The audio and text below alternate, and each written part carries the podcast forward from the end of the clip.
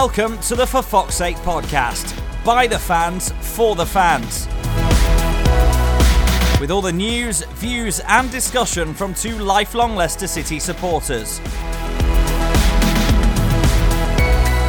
It's your show, so get in contact. Make yourselves heard. What's your opinion?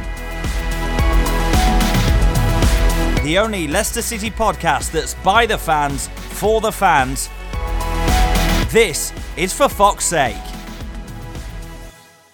Hello and welcome to For Fox's Sake. My name is Pete Selby in For Fox's Sake HQ1 and in For Fox's Sake HQ2, Mr. Rob Hayes. How are you, Rob? Hello, how are you? Very well, thank you. We've finally managed to find a mutually convenient time where we can actually both sit down for an hour and talk about Leicester. You know, we we we text each other quite a bit about Leicester, and then we try and sort out a podcast a week in an ideal world, but you know, in a realistic world, once a fortnight. But you know, we've seriously struggled the last couple of weeks, haven't we? We've we've got a lot to rattle through in quite a short space of time. We do. It, it didn't work out last week at all. I was uh, working late, and your best time is later on, say in the afternoon or evening. So it just worked completely wrong. It worked all against us. But in the meantime, Leicester have been ploughing on regardless and playing very well, winning games of football, Rob, in the Premier League, which is the top flight of English football, if you didn't know, and also in the League Cup, uh, which is a competition for league sides that Leicester have done quite well in uh, around the turn of the century, if you didn't know. So uh, just to bring you up to speed with uh, with what's what. But uh, since we've been with you on the podcast, we're not going to really talk about i mean we don't know until we, we get into it but my theory rob is that we won't talk about each game in itself. We will discuss in terms of players their strong points and their merits and what they can work on and, and what they've done over the last three games all merged into one big conversation rather than just go over a game that happened a week and a half ago say at luton for example.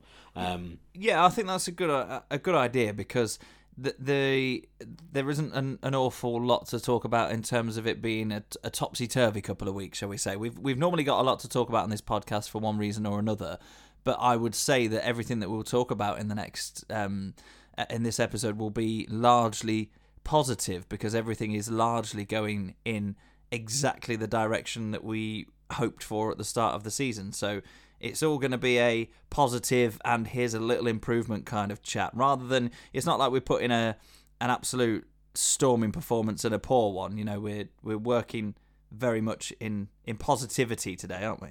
Well, we are, but we can start because I put on Twitter about what can we improve on. Um, and uh, a few replies. Uh, one of them from, from Richard uh, Enriquez saying, um, "Not to be afraid or daunted by the so-called Big Six next week will be as much of a test for Liverpool as it will be for us. Which is true because when we go and visit Liverpool next week, and I know we haven't spoke about the other games yet, but I, I don't think those games against Liverpool and Man City really will determine. They're, they're kind of bonus points. Yes, you want to play well, you want to get points every opportunity, and it's a great way to to showcase your side and you know go for it. There's no there's no point in not.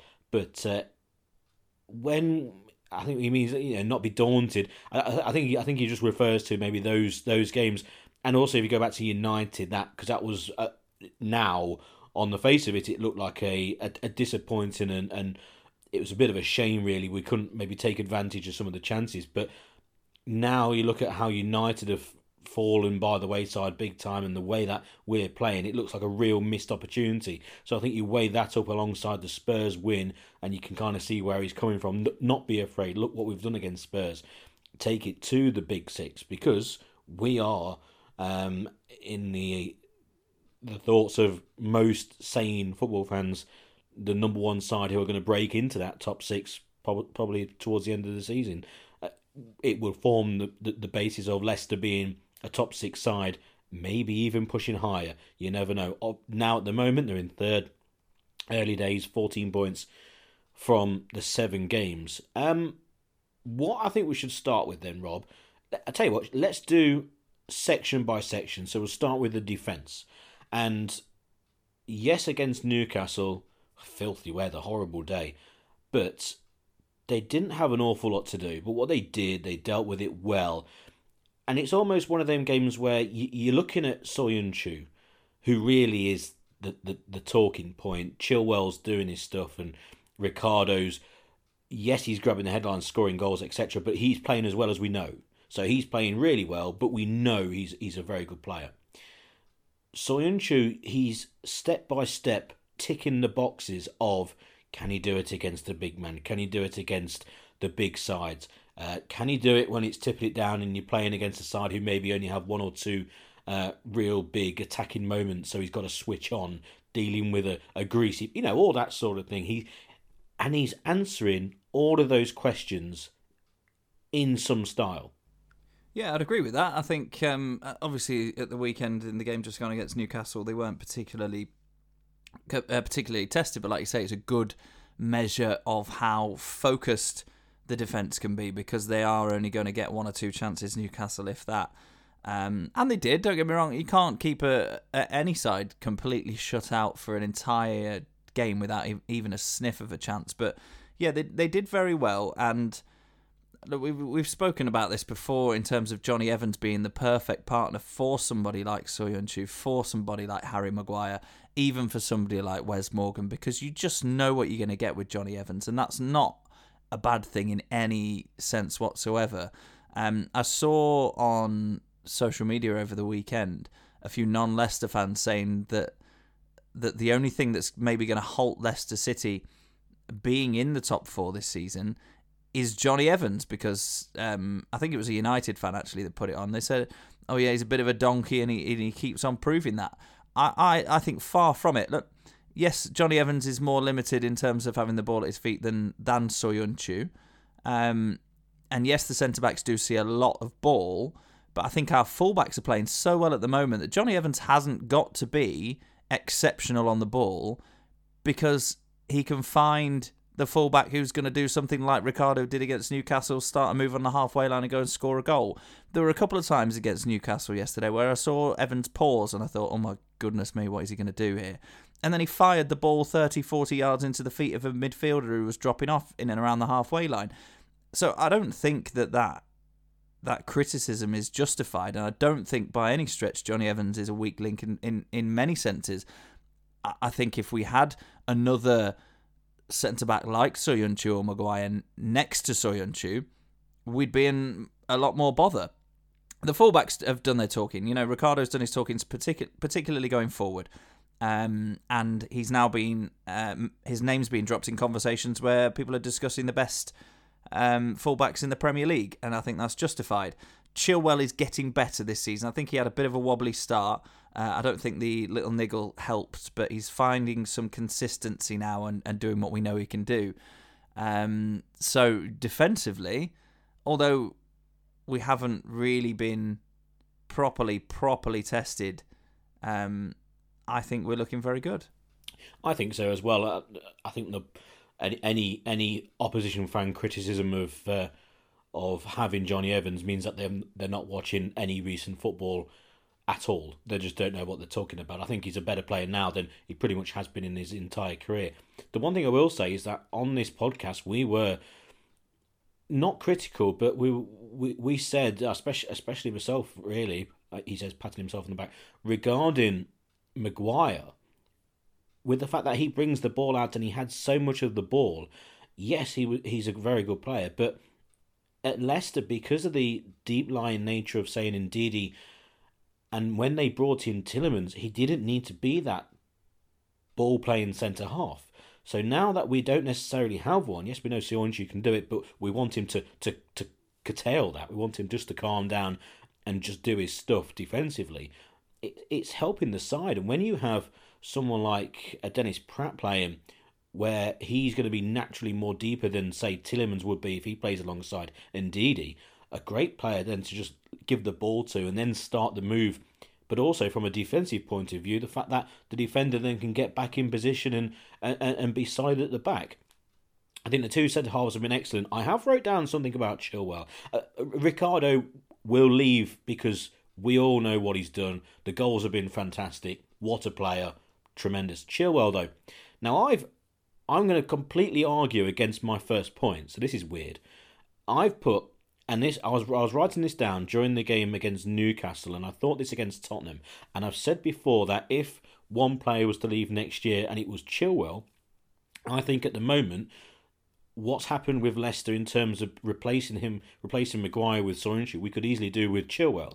I.e., we wouldn't miss him an awful lot in terms of how we play and in terms of our on the field. I think off the field he's friends with everyone and he's a, he's a, he's a good lad, good player, but he's not been influential.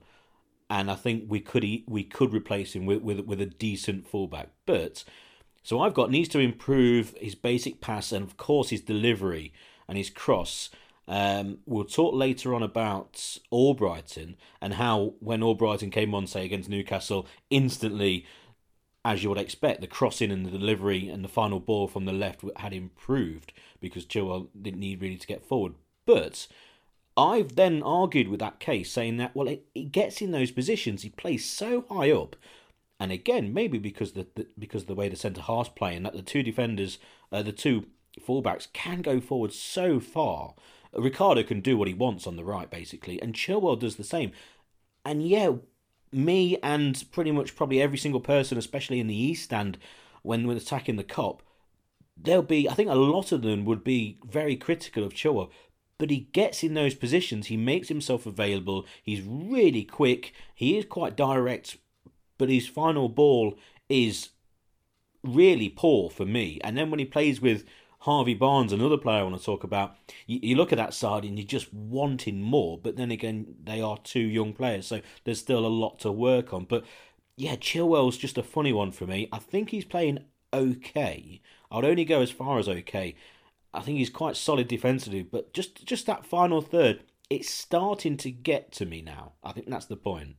Yeah, it it does bother me a little bit, and, and I completely agree with you when when Chilwell starts with Barnes on the left hand side because uh, neither player themselves are their own finished product, and their their end product on the football pitch is probably the thing that lets them down the most at the moment, and it comes with sort of composure and experience, really, doesn't it? Um, you know, somebody like Maddison, it's his job to have a final ball that's full of quality. Like same with Tielemans, they're two young players whose job it is to to play quality final balls. Um, whereas with somebody who's a, a direct, pacey winger like Barnes, that's his first skill. Someone like Chilwell as a fullback, his first skill is is defending.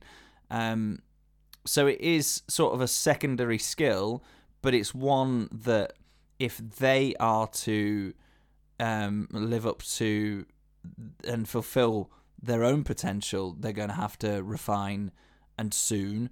Um, and I think from a Leicester City point of view, uh, it's it is something that is going to have to improve to further improve our team and those little differences that we're talking about now. It sounds like we're sitting here being all pessimistic, but those little differences are the difference between being really good and being great. That is true, and because he gets forward, he he's given himself that opportunity. The the great play of Chilwell is the, the the ability to get back as well because he's got an engine and because he's quick, but to get in those positions and his relationship is very good with everyone in the team, and and he makes very good decoy runs down the left for someone to cut inside.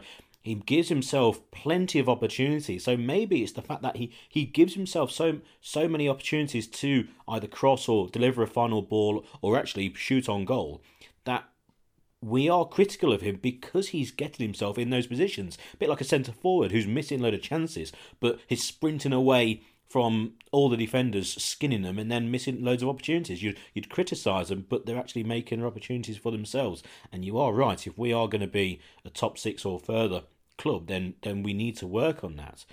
Um, down that side as well, Barnes, great player. I, I I really like Harvey Barnes, and he just needs that end product. He's a young player again. It's very easy. He's a young player. He's m- maturing with every single game. Yada yada yada.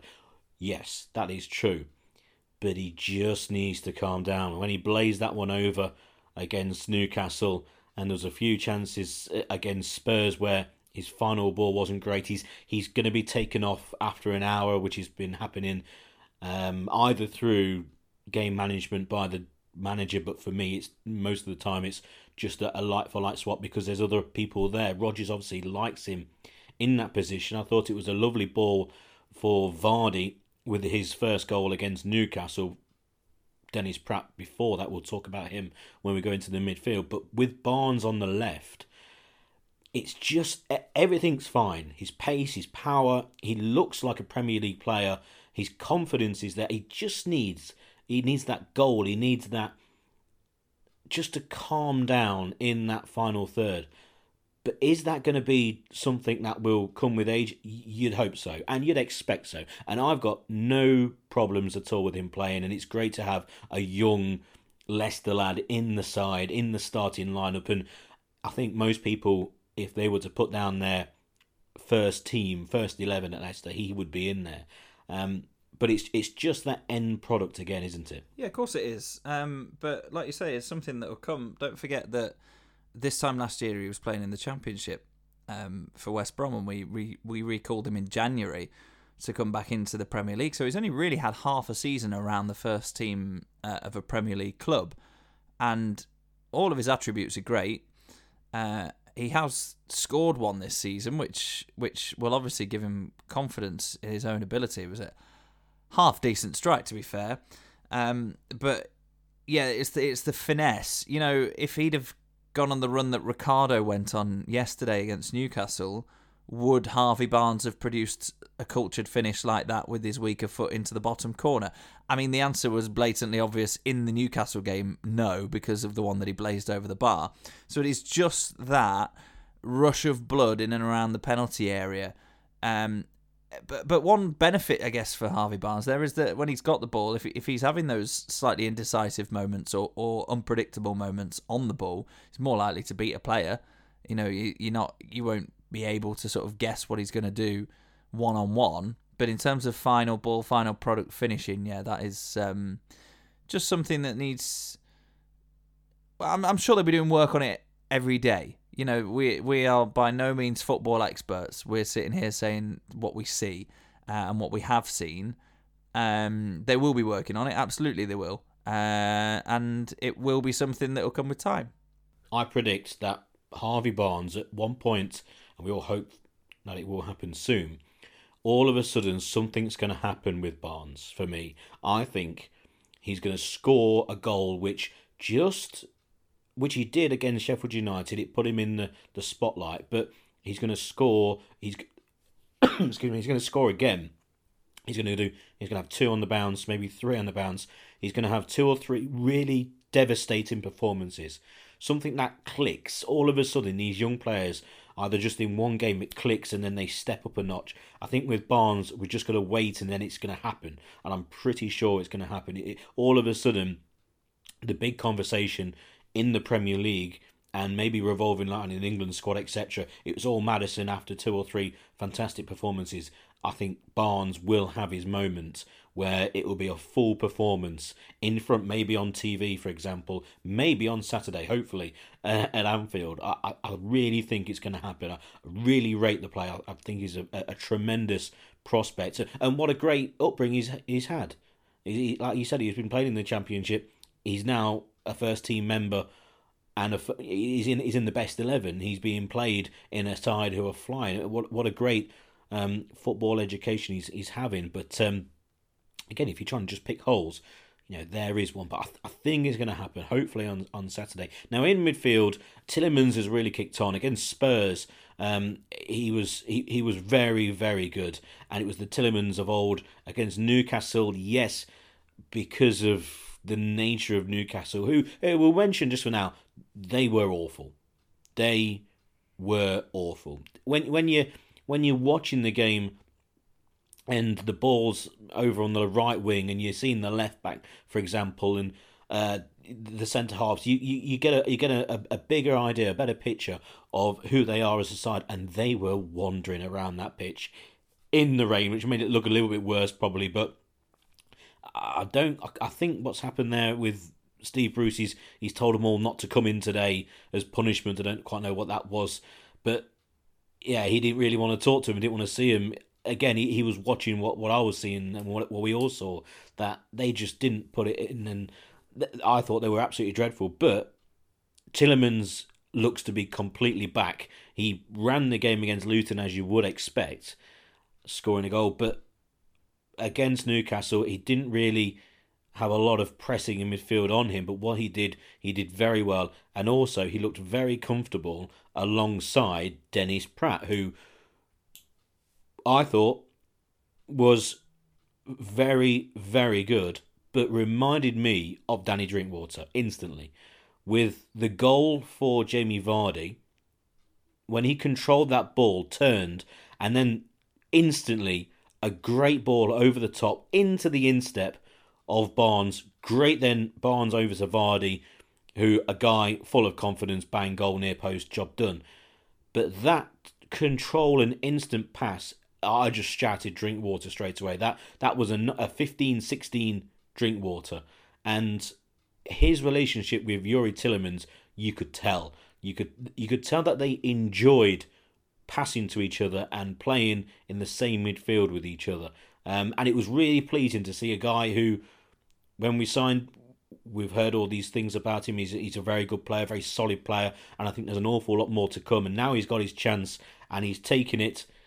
I thought he had a really, really good game. Yeah, I was very impressed, and I think the interesting thing when he first signed for us was that, that different eh, wherever you read something about him or or listened to or watched something about him, nobody was quite sure what kind of midfielder he'd be. You know, some some people were saying he's an attacking midfielder, and then other people were then looking directly at the stats saying, well, he's not been involved in many goals, he doesn't score many. But I think what we've got there in Dennis Praet is somebody that can do whatever job you want him to do in the centre of midfield. And usually that's that's detrimental to to some level of ability. It means that they're better at something than others, or means that you're restricting them in certain ways. But I think when you've got the midfield balance that we've got now, where you know you've got Ndidi's going to sit deeper, you know Tielemans is going to dominate the middle section of that midfield, um, and then usually it's Maddison playing a bit further forward. In, in whatever sort of shape you want to draw it in, that is that is essentially how the central midfield three work. But I think this time it just was a little bit tweaked, wasn't it? With Ndidi sitting and Praet and Tielemans almost exchanging um, turns at going forward. But what I like about Praet is that he is physically doesn't mind putting himself about. He he wins a lot more ball than somebody like James Maddison. Uh, we haven't seen a full range of passing from him. I don't think he's got quite the the finesse that Tielemans and Maddison have got. But like you say, that little drop of the shoulder, make himself half a yard in the centre of midfield, instantly look up and hit the channel for Barnes with a perfect pass. Reminds me of one of, of a very effective central midfielder that we that we once had, who's got off the rails a little bit, but you know that's for another time. Um, very impressed with his all round game, and he is what Brendan Rodgers said he is an all round midfielder. You could expect and be happy with seeing him on the edge of our penalty area just as much as you would on the edge of the opposition's, and and that's a a nice thing to have, really. It is. Uh, for me, it would be a if it was football manager, it would be a CM. It would be a centre midfielder. That's what he is. I know he's played out in different positions for various clubs in his time and later his time at Sampdoria, etc. But uh, yeah, he, he just looks like a very solid, good midfielder who, depending on chances in terms of position in the side, we'll have to wait and see where he slots in eventually, or will he be just in that kind of picture alongside the likes of Choudhury, etc. And um, I, have got no no problem with the fact that he could play that, maybe even drop back a bit, he could go forward, could play any role. Uh, it was good, and also the the fact that with the sending off, which was a, a stone cold sending off. A lot of Newcastle fans on, on the old social media weren't happy because of the Choudhury tackle in the cup. I'm not entirely sure what the uh, relationship is between those two weeks and weeks and weeks apart in different competitions and stadiums, but it was a bad tackle. It was an unnecessary tackle.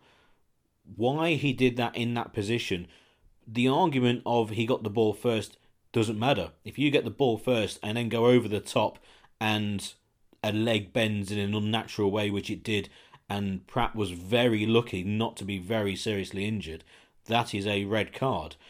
Somebody at work today who got the completely wrong end of the picture, he turned around and says, Well, what happens if a guy jumps in two footed and doesn't get the ball and doesn't get the man? Is that a red card? And I'm like, Well, if he got the man though, you can't argue with the fact that it was a red card. And I thought the referee was very efficient in sending him off straight away because it could maybe from one or two angles not appear as bad, and then there is that one angle, the clear angle from kind of behind to the right, um, that gives you the, the full kind of bend the leg and you. Um, and so for, for Praet to continue after that, because this wasn't a guy who goes down, wait until a red card, and then go right. Actually, I'm I'm okay. You could see him hobbling off. He was he was hurt, and yet he played on and had uh, and had a really good game and a really good second half shown by the the assist. So it shows that he has got that mettle as well. And anyone who is a mate of Youri Tielemans and makes him happy and play football better for Leicester is a mate of every single one of the uh, of the Leicester support. So uh, so really good in midfield. Out wide, Marc Albrighton. We have had a message, Rob. We've had a message uh, from Sam who requested nice things about Marc Albrighton on the next pod, please. Uh, so there we go. So I thought about that and I went, okay, what, what nice things can we say? Marc Albrighton, one of the one of the, the favourites of the crowd, but I've put down straight up to pace. So when he came on against Newcastle, yes, not the the game where it was a million miles an hour and it was against you know Spurs or against Liverpool or whoever. But he was straight up the pace. He was accurate with his delivery. Everything that we criticise Chilwell for delivery for Ndidi for the goal, um, and and I think that's that's really what more Marc Albrighton's about his professionalism and that you can rely on him. You can rely on him for delivery, which is his best part. Also to be more solid on that side if we need that. He he just will not let you down in whatever way, shape or form you bring him onto the field to do in what position or what job. Yeah, you can rely. He is Mister Reliable, and you know he he recognizes that, and I think he's. I wouldn't say he's content with that because what's happening is it's it's making him a safer option to have on on the bench rather than starting games in the eyes of Brendan Rodgers at the moment. But I don't know if you read his um, the article, the interview with him in in the Athletic, but he was he was saying, look, he I'm all right with it. I am a professional. I will work as hard, if not harder, to be match ready when I know that I'm not starting week in, week out, because he knows what job he's got to do for the team and for the squad. And we talked about it with someone like Christian Fuchs a few weeks ago, slotted straight in to replace Chilwell with absolutely no bother whatsoever and, and looked every inch the quality player that we know he is. And Marc Albrighton's exactly the same. And yeah, exactly. Not necessarily up to pace in terms of physically or intensity because he didn't need to show that against Newcastle. So we, we, we can't answer that question. But in terms of up to speed with the with the game itself and having his eye in and having um, the weight of touch and the quality of delivery, absolutely straight there. And that's something that is very very rarely lacking in Marc Albrighton's game. So you bring him on and instantly you get quality delivery um, that resulted directly in, in a goal for Leicester. Uh, the kind of goal that we've seen Albrighton and Vardy link up for countless times before. Marc Albrighton is a fantastic player to have in the squad, and the fact that his mentality is I am here to do a job uh, as one member of this group, regardless of whether I'm starting five games in a row or only getting 20 minutes here and there. Um, his mentality and approach is everything that we need at this club. And I think, I know we, will we'll be looking forward to Liverpool in a, in a bit, but I think in order to maintain some width in our team, but also ensure a bit more solidity down the left hand side, I'd be considering Marc Albrighton for a start on Saturday. And you know, we're not we're not just talking about Albrighton because somebody who listens to the podcast on Twitter has asked us to say nice things about him. He would have come up anyway. Um, on the basis of that game and what he brings to the team and the football club. So I, would be really considering him to start, and no slight on Harvey Barnes whatsoever, but to start in front of Chilwell on uh, at Anfield at the weekend.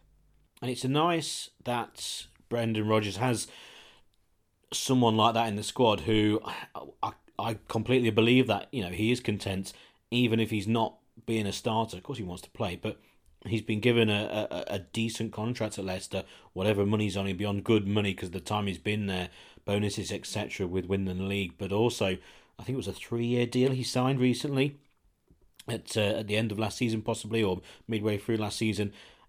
But it gives Brendan that opportunity to, to use him in a different way that he would use, say, Gray. Uh, Albrighton didn't come on against Tottenham. It was Gray who came on along with Choudhury and Praet for various reasons and for various players in different scenarios, which you need. You can't just, right, we need someone on the left who can uh, be a bit more insightful, a bit more, uh, a bit more impact, a bit more pace. Oh, we'll bring Albrighton on. We need someone who can deliver a ball. Yeah, we can bring Albrighton on, or uh, we need someone to to link the play up with Vardy or, or or whatever. Oh, we look on the bench and it's Albrighton. It doesn't happen now because you have those other options there. And because there's a number of players in the side who can play in different positions, you can swap them all around. That's a really good feature of having someone like Albrighton and having the, the squad that we have. It means that you don't you're not asking the person to do a job that they're maybe not proficient in doing. You actually have everyone for their own certain role, which is which is fantastic. But yeah, Albrighton again, he, definitely would have been mentioned because of the the setup for um, for the goal for Ndidi, and also the fact that I straight away I, I, when he came on, I was just impressed because he hadn't played in the Premier League. Yes, against Luton, but in the Premier League, he, he hasn't played for you know for a couple of games, which because it happens so quickly and because you know nowadays everything's about what's just happened and what's about to happen. In a couple of games, if you haven't played, you can be quite easily forgotten. So the midfield, Ndidi's Ndidi, he's done his job, and he scored that goal to round off a 5 0 win. It's also nice to get five, wasn't it? I think everyone had that kind of look, we're winning 4 0, cruising, no problem. But let's just go, let's go to that level. Let's get that five. The biggest top flight win since, was it 86 or 83 or 84? Something in the eighties, eighty six. The the only start, uh, the only the, only one I can remember is the biggest Premier League win. I know all records didn't start when the Premier League started, but yeah. Oh right, I'll I'll try and find. I don't know how I'm going to look for this. I think it's eighty six. Let's just say biggest that, but, top flight win since the eighties. Yeah, biggest top flight win since the eighties. If it's eighty six, then then tap on the back for me. I'm going to try and find it whilst you whilst you talk about that. But surely uh, you, I'm sure Rob would have been in the same boat as me, going, "Come on." Let's get five. You know, really do want that fifth. Yeah, of course, and it's not just about setting records and and writing something else down in in in the record books in terms of it being the biggest Premier League win.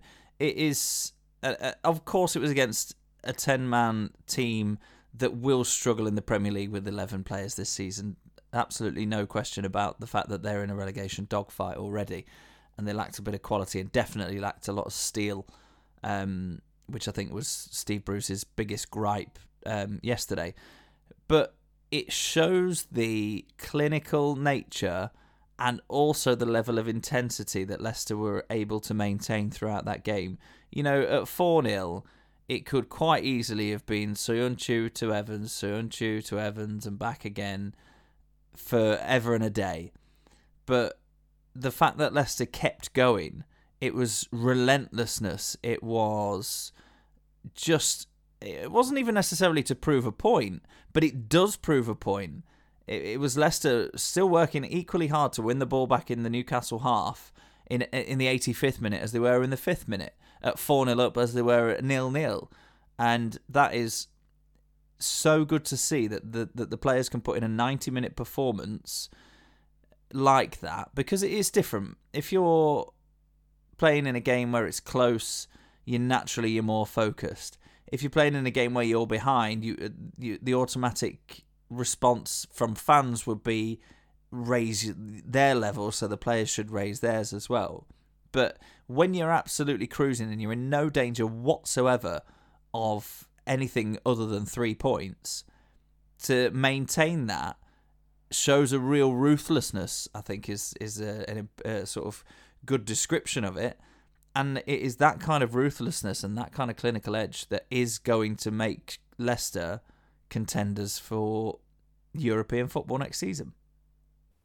It is, fingers crossed as well. I can't find this. Did we win away? 5 1. No. It's. Uh, oh no. We played Sheffield Wednesday, 1987, so 86 87. I'll, cl- I'll claim that. We beat them at home 6 1.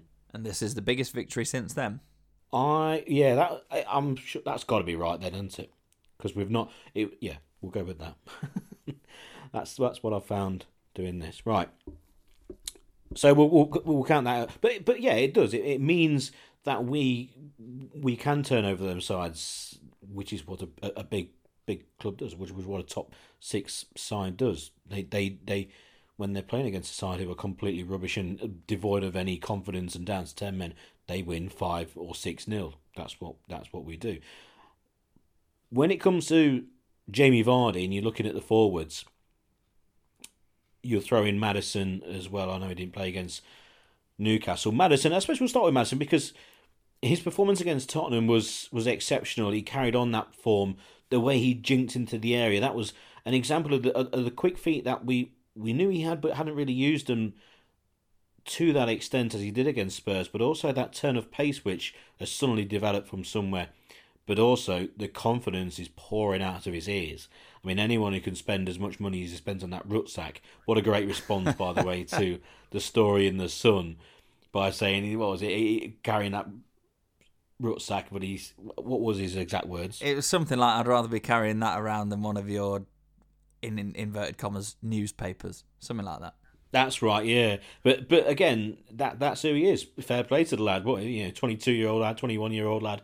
You know, earning a lot of money at Leicester, playing well. Future England international, spend the money on what you want. You know, but when he's on the field, he is extremely confident at the moment. Great goal against Spurs blockbuster goal, headlines, and all that. But it was his all round game. He was fantastic. Shame he got injured, and hopefully he's okay for Liverpool. I probably, if I had to choose right now, or whether he's going to play or not, I'd probably err on the side of I don't think he will, because he, you know, he was limping, and it looked like a, uh, you know, a couple of weeks at least, and I don't think they'll risk. Even though he is a good player, I don't think they'll risk having a half fit player on the field at Anfield. I don't think that's going to happen at all. But he was exceptional, I thought, against Spurs. Brilliant performance. The ability, and, and some people have likened him. I, don't like comparing players as much as I turn around and said Praet's like uh, Drinkwater, but it was an it was an eerily similar pass for that goal. You ha- you have to admit his controlling his pass was eerily similar, but he's been likened to many players. His set ball delivery has been likened to Beckham. I have absolutely no idea where that's come from because I don't think it's like it at all. I know how he addresses the ball. There is a maybe slight way because Beckham had a that technique and and Maddison's got a shade of it. There is a there is a hint of that there. But another player that he's been likened to and especially that performance against Spurs was Gazza. Now I don't know whether that's because he's in a similar position and he's English and he's young and he's bursting on the scene, as you would say.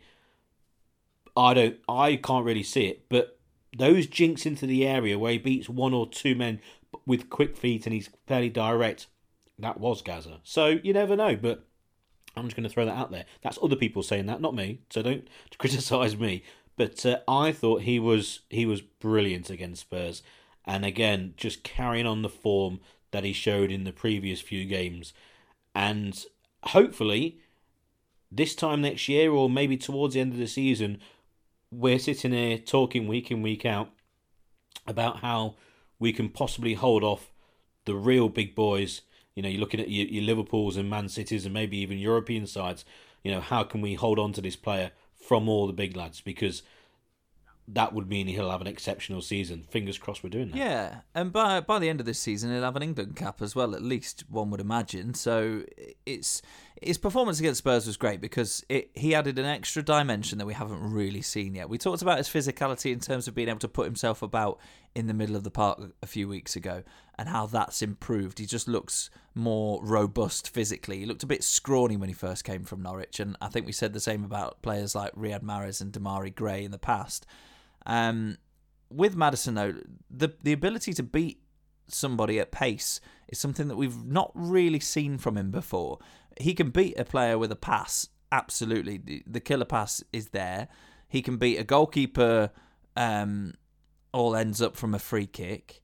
He can find himself an extra half a yard on the field with a neat turn. We knew that, but I don't think people had really seen much in the way of evidence that he could beat people at pace and he, and, and commit defenders.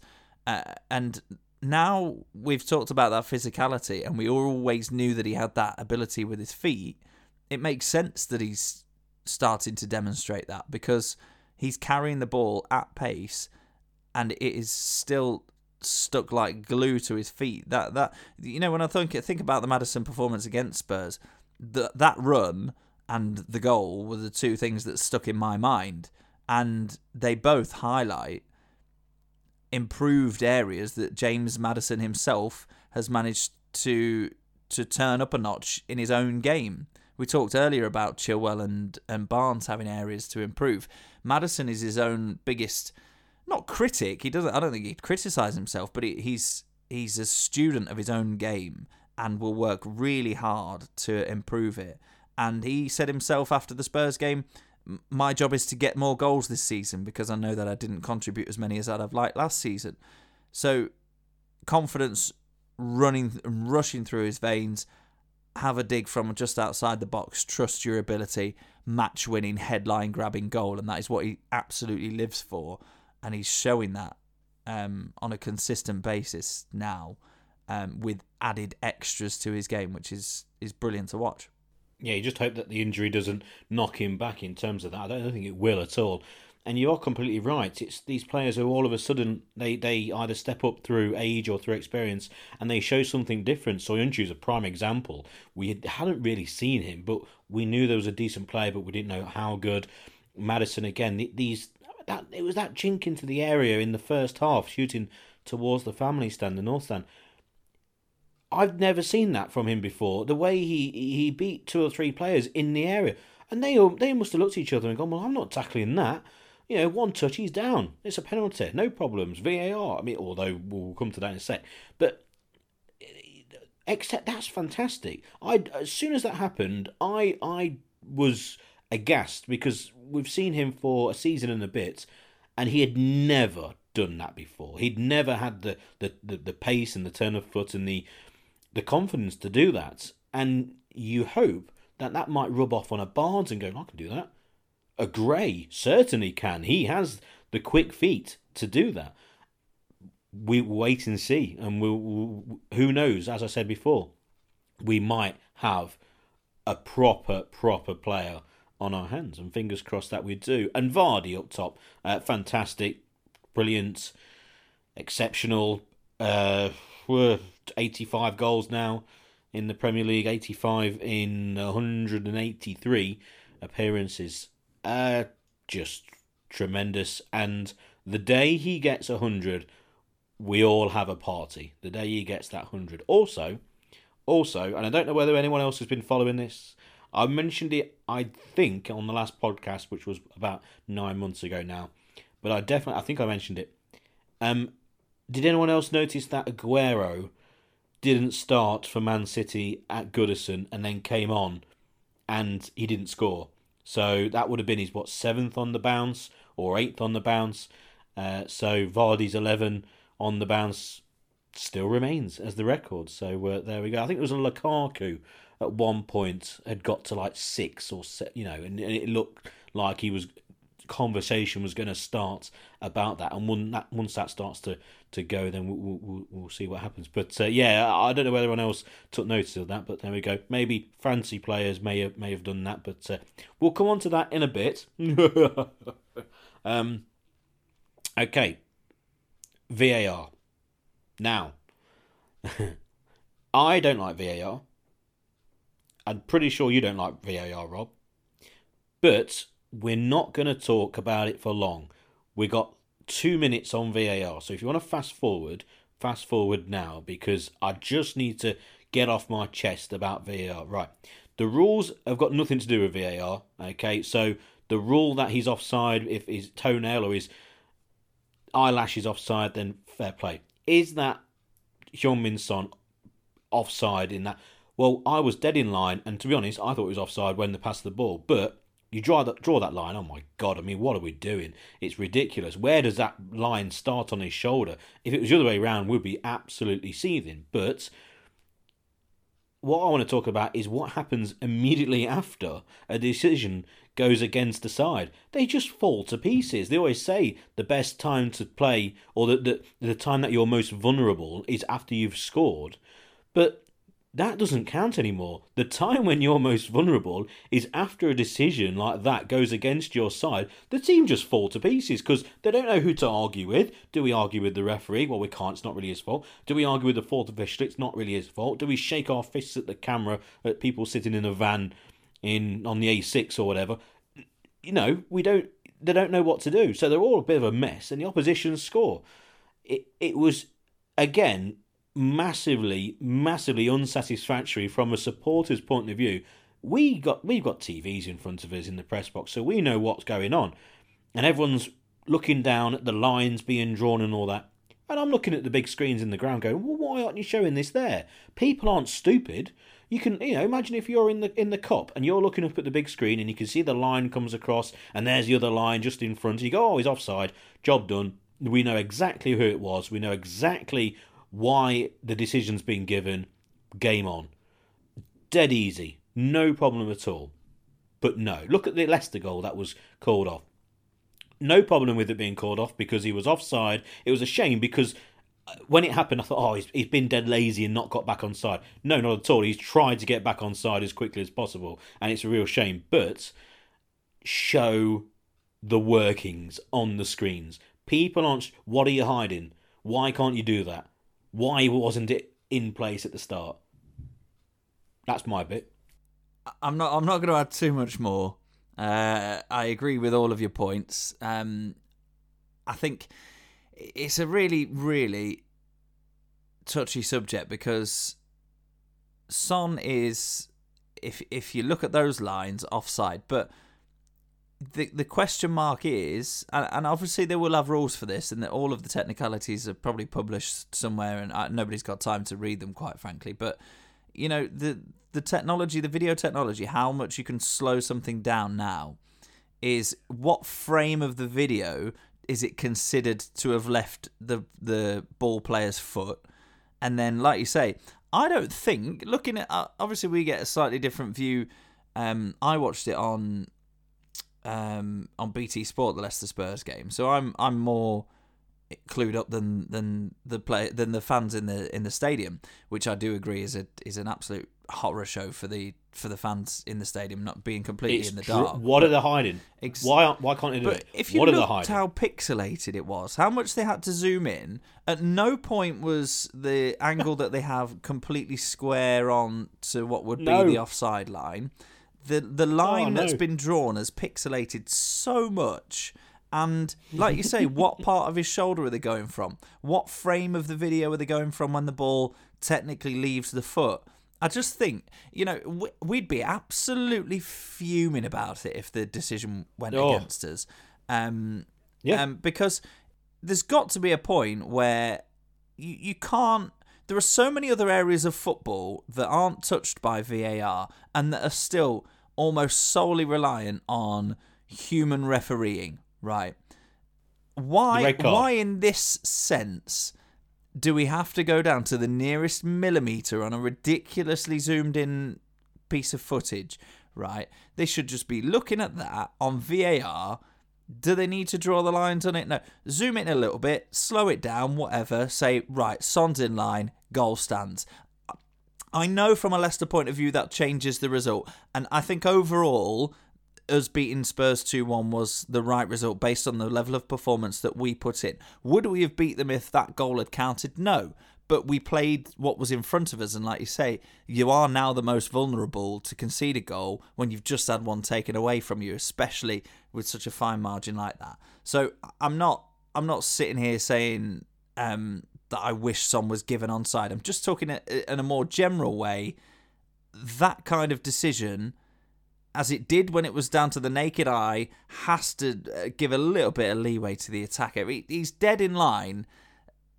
Sure, I, I, uh, where does it stop? Where does it end? Uh, let's move on. I, Come on, agree. let's move on. That, this is where it ends. Well, no, now. We're, we're arguing about a goal that Leicester that wasn't what counted, you know, against Leicester. Fantastic, that's what we want. But I, I completely agree with you. Let's just say, Rob, you've never seen a, a professional game of football, okay? Or sorry, no, you've been on holiday, okay? in the Arctic and you've not had coverage of the Premier League all season. All of a sudden, you turn up to the King Power and and and VAR's there, and you go, all right, yeah, VAR, video assistant referee, and they sh- and you see that pixelated line, you'd laugh your head off and go, what is that? Who's using paint? It's it is unbelievably bad. I have no idea how this managed to get in. If they want to line it up from the shoulder or from the edge of the toe or from the knee, I I presumed it would have been from the knee to the to the end of the boot. You can draw a line from the from if your knee downwards, whichever part's in front, that could easily be if that was the case, knee downwards. I'm not I'm not calling for a rule change. I'm just saying if it was from the knee to the toe, that's where they draw the line for offside it's pretty obvious then.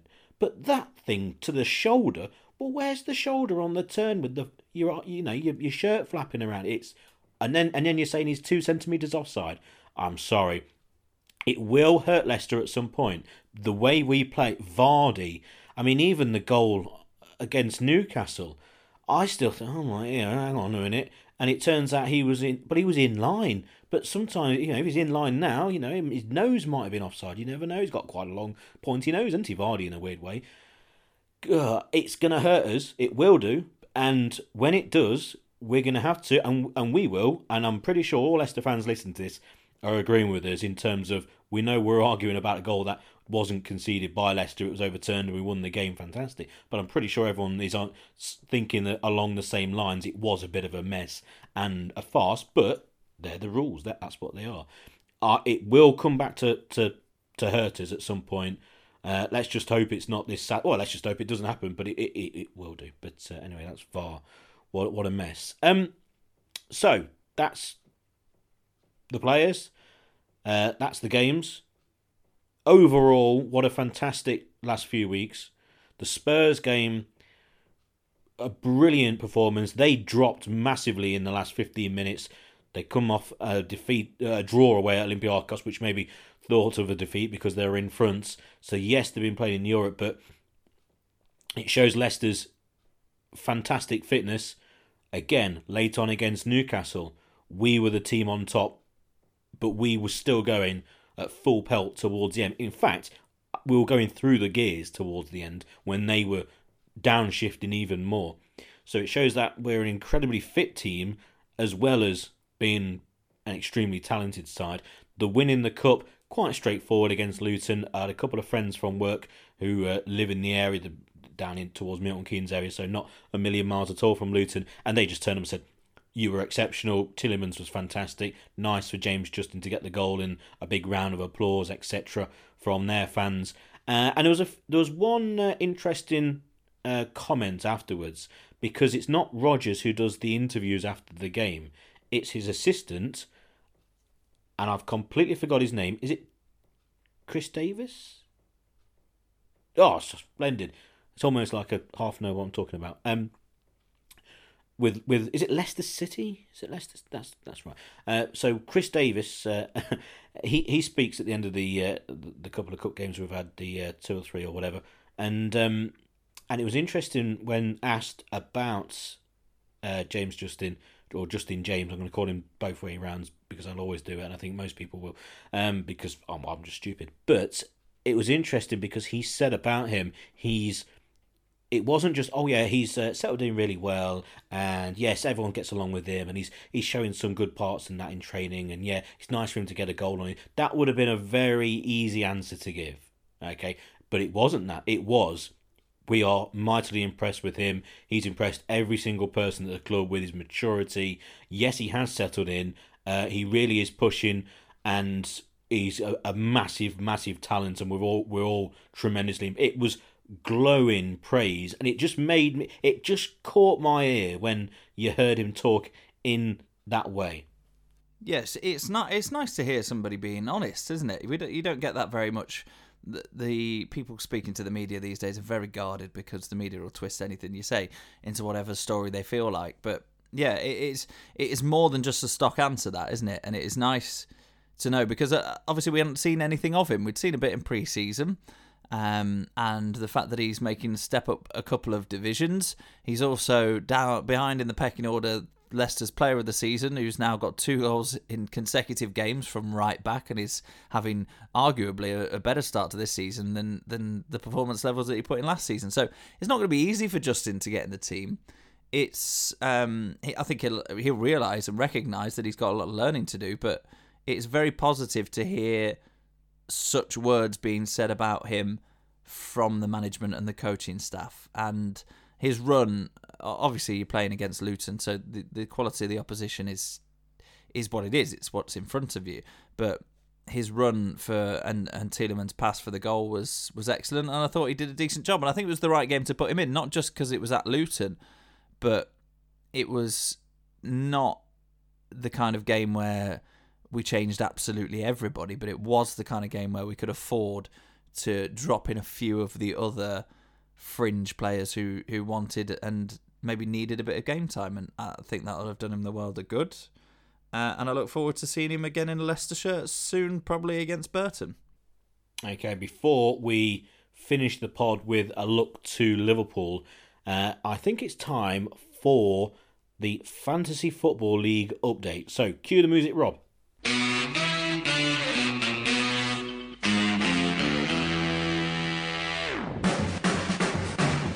Okay, so the top 10 starts with a tremendous manager with a side who are growing in confidence every week, rising up like the phoenix from the ashes of a terrible start. Yes, they've used their wildcard, but in 10th place, it's Super Frank Sinclair, managed by the wonderful Pete Selby. In 9th place, it's FFS by the fraud that is Robert Hayes. In 8th, Barcelona, Ben Payne. In 7th, I'll do the points in a minute. It's uh, Vini Vidi Vardy, Ben Melbourne in sixth. It's uh, what have we got here? Very Slimitude FC by Scott Neal. What's that? Very Slimitude. Yeah. Uh, in fifth, Rogers, uh, the cabin boy uh, for Daniel McCready. In fourth, Pedro City, Matthew Archer. Crikey, had a good week. 88 points. Where did you get that, Matthew? Let's a look at your side. Anyway, in third, Vardy Annuals. Joe Healy. In second, remaining in second, the big boys at the top of the table, uh, Saigon Foxes Gav Brown. But out in front, another tremendous week. Video killed uh, the Saudio by Alex Ekonomu. 76 points. He's on 513 points. He leads the way in the For Fox 8 podcast Fantasy Football League.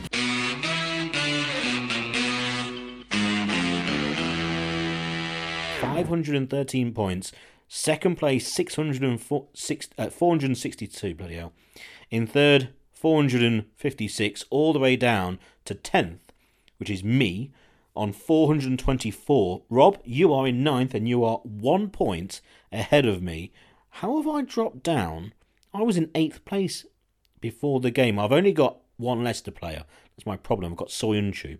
Um, yeah, I had Vardy. And do you yeah. know what? my fantasy team, I would have scored all the points that Ricardo scored as well. So I went to pick the team, and then I thought, actually, no, I'm gonna I'm gonna transfer Dwight McNeil out because he's he's a yellow, so he might not play. And then I transferred him out, and then I thought, right, I'm done. I forgot that I hadn't saved my changes from pick my team, so bloody Ricardo was on the oh, bench. Yeah. So I would have scored even more. Thirteen points. points. I know. Oh I'm dear! Absolutely gutted because this one point gap that you're so desperately clinging on to, thinking you're going to leapfrog me, would have been 14. Should have been 14. It should have been because you would have transferred Dunk out because they played at Chelsea. Um, exactly. That's so exactly what I did in. do, but I didn't save it. Never mind. I thought I had a good week actually. I, yeah, but I'm, I'm I'm clinging on to tenth place. But I had a very good previous couple of weeks. Um, I was in about twenty fifth, and uh, but lurking in tenth now, leading the way. That's a big lead already. Fifty odd points or fifty points ish. Vardy is his captain. See what we're all doing? We're all stupid, aren't we? Got Vardy as your captain. Dead easy. My God, he's got a good team. Oh dear. Anyway, he's got. Oh, I'll tell you what. We'll read through it. He is leading the way. Well, know, everyone can see. Adrian in goal. Uh, back three of Kelly, Loughton, and Van Dijk. Midfield: Mane, Sterling, De Bruyne, and Mount. And then Pukki, Vardy, and Abraham up top. Ouch. That is a team. But anyway, that's the Fox's Sake Podcast Fantasy Football League. Uh, if you do want to join the league, there are 73 of us. Where's my dad? 67th. I don't think he's changed his side since it started.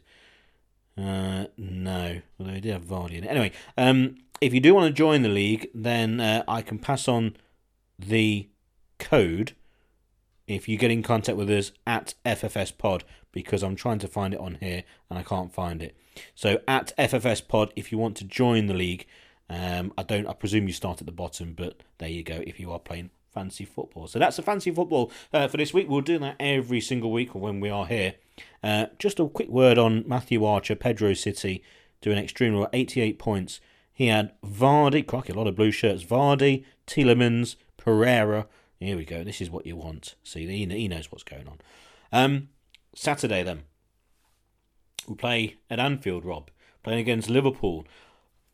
What for you would be an acceptable outcome of this game? Not what you want to happen, but what would be an acceptable outcome?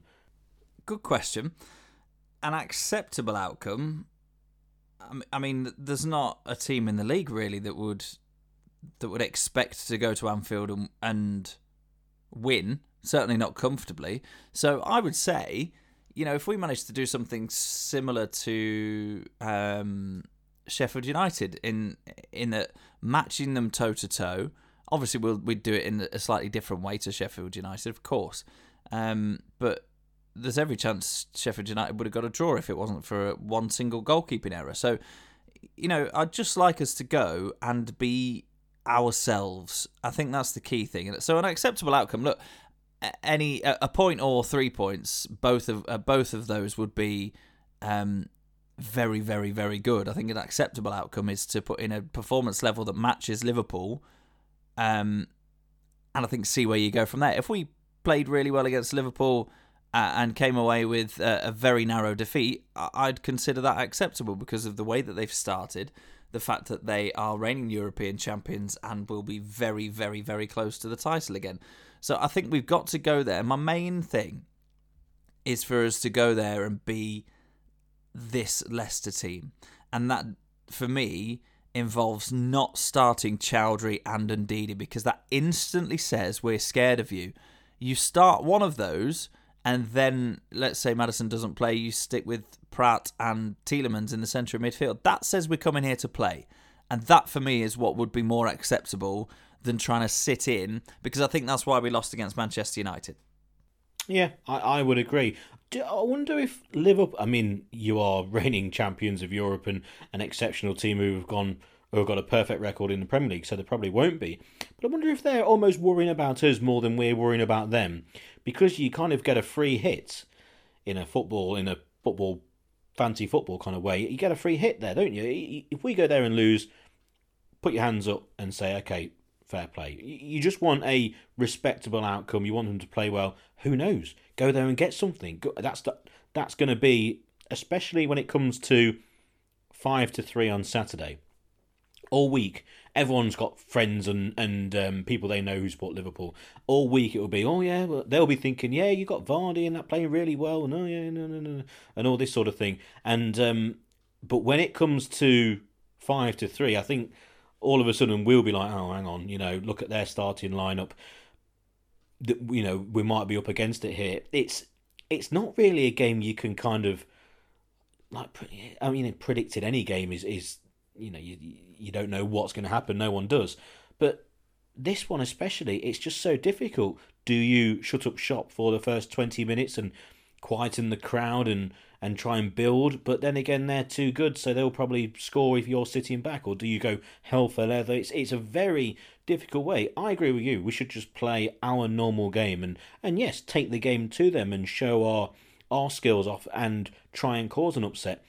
But I would look at the bigger picture. I would look at the fact that afterwards we play Burnley at home, Southampton away, Burton away in the League Cup, and then Crystal Palace away in the Premier League. That for me would be the most important thing. You don't want anything to happen, bit like what happened to Maddison against Tottenham. You don't want any injuries to star players, first of all, but you don't want anything that would derail the home game against Burnley, the away game against Southampton, the cup side, a cup team against Burn, uh, Burton, and the Palace away game in the Premier League. That for me is more important. So all the players get back okay. Nothing happens in terms of being absolutely walloped and confidence then is lost, or maybe one or two complete rickets from players.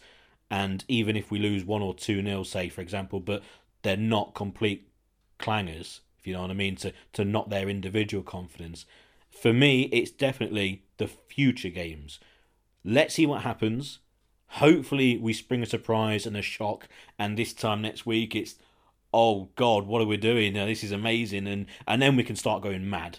You know, then we can start to, to really go crazy. But uh, I just hope we do something. You know, we really do something, and and then when we do play against Burnley, which is not for a while, there is uh, a what 14 day gap in between the Liverpool game and the Burnley game. Uh, you just don't want the players going into that two week gap on the back of a bit of a hiding, do you? No, of course you don't. We want to go and do ourselves justice and continue the momentum in terms of performances. Absolutely. I think that's key. I think if you go there and you're a little bit tentative or you don't quite reach the level that you would hope to, um, regardless of the result, that's going to be demoralising. That's going to slow things down a little bit. Go there, put in the level of performance that we have been doing. We've got every chance of getting something. So finally, Rob, what's your prediction then? you just said it was not a game where you could do a prediction, and I thought we were going to be sensible and move on. Uh, no, prediction. Uh, do you know what? I, I've got no idea how the game's going to go because there there is just so many different things that could happen depending on what style of play we go for, etc. I'm gonna go for one 0 Leicester. Oh yeah. Why not? That's that's that's late nineties Anfield style. That is. Yeah, it was just because you know what? I think there's going to be loads of goals in the game. So uh, for this one instant, I'm going to go against what would what I think would constitute a reasonable prediction because predictions are predictions. You've got very little chance of getting them right. Uh, and I'm going to say that we're going to win 1 0 with a Jonny Evans header. Lovely old job, fantastic. Well, you say our pre- predictions are hard. We're actually on a bit of a roll with the predictions. We've been very good this season. I'm going to go completely the opposite end of the scale. I'm going for a 3 3 I'm going for a guns blazing 3 3. It could be that we're in front 3 1 and then they come back and, and score two late goals, or it could be the opposite way round. I don't know, but I think there's going to be plenty of goals, maybe, maybe even a 4 3 to whichever. So I, I can just see. I can see us scoring. I really can. I can see the confidence from a 5 0 win, especially with those forwards really kicking in, and the rest of the team as well. I can see Leicester having plenty of shots, um, and really serving it up to Liverpool in a way of a team that is confident but also is not scared in that final third.